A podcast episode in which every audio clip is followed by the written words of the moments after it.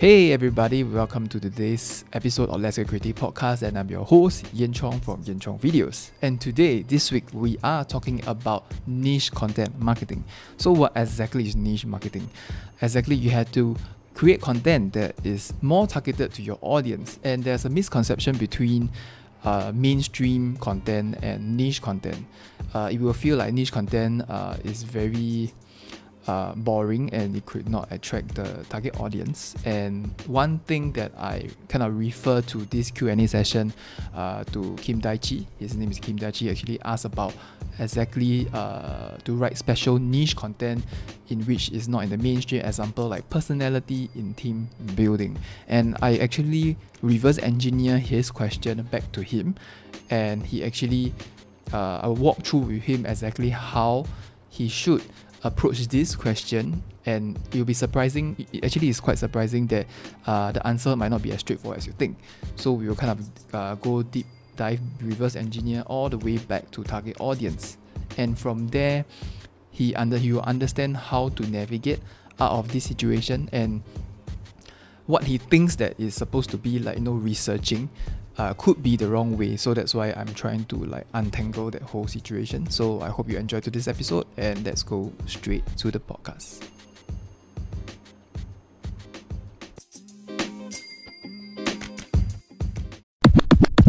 So actually he asked this, let me flesh this out. It's easy to find trending content in the internet, but if one wants to write special niche content, uh, for example, like personality in team building, uh, which is not in the mainstream. How do you do so? I think it's a really, really good question, uh, Kim Daichi. Uh, I think in that sense, right, uh, usually what I'll do with my students and my clients, I will reverse engineer it and I'll ask you who exactly your target audience are.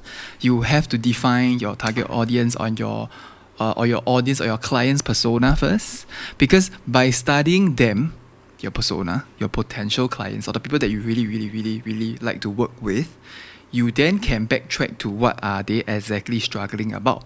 And that's where the research content that we just now mentioned previously, I think Pamela also uh, mentioned the few ways uh, that you can do your research through Ask the Public for Content and also Amazon to find headlines and content. These are research because we are we as content creators cannot determine what the public wants we are supposed to see what the public wants, reverse engineer to create your own voice, the content that people are actually finding, and not what you think that is important. One very good case study that I want to kind of share, which I always share with my students, uh, will be dog trainers. So there's thousands and thousands of dog trainers, and you have to understand um, there how can you differentiate yourself between the rest by niching it. So actually, you are quite smart by trying to differentiate yourself. Because by niching it you're actually create, creating this huge differentiation between you and the rest of the people that are doing team building. So i hope you actually uh, understand where i'm coming from. By setting your own persona you are able to create this niche. And this niche is actually very valuable because this makes you different. You should have a general line first like financial consultant but maybe for example if it's financial consultant, you should have a specialty. And that specialty makes you different. And by niching, right, that if you're using the ways that I've taught just now, Amazon, asking people, that's where you can actually find niche content to write about. Not saying that you should forego the generalization kind of thing, because you are creating content to create awareness about your brand, about your personal brand.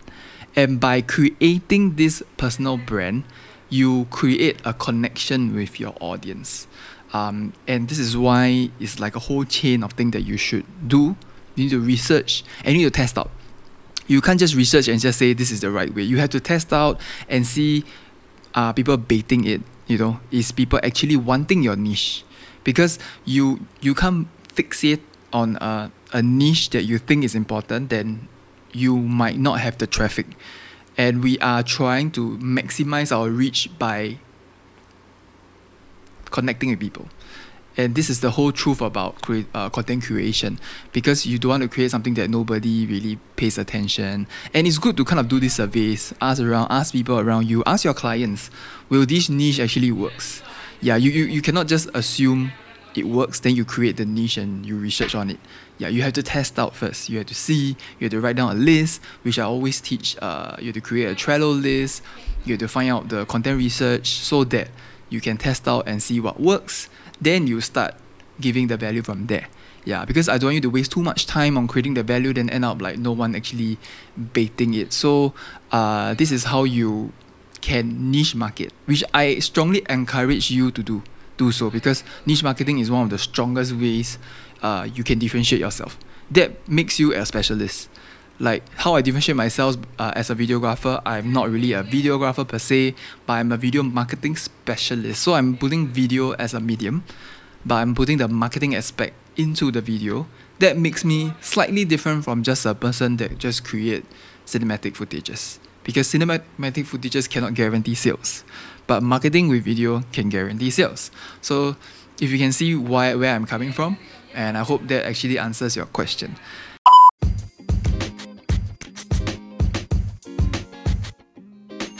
Hey, so hope you enjoyed today's topic and if you like today's content and you feel that it actually resonate with you, please subscribe to the podcast and give me a rating into a subscription uh, on if it's on Spotify, this do give us a five star review that is really good. Uh, if it's on Apple Music, there's also a rating system because the rating system is one of those ways that you could elevate the podcast uh, into uh, into the higher rankings of the podcast because uh, there's not really a lot of ways that you can boost this podcast. So the only way to show show support is to uh, rate this uh, highly so that it will be easier to be uh, explored by new listeners. And that would really really really help uh, this podcast to continue to survive through.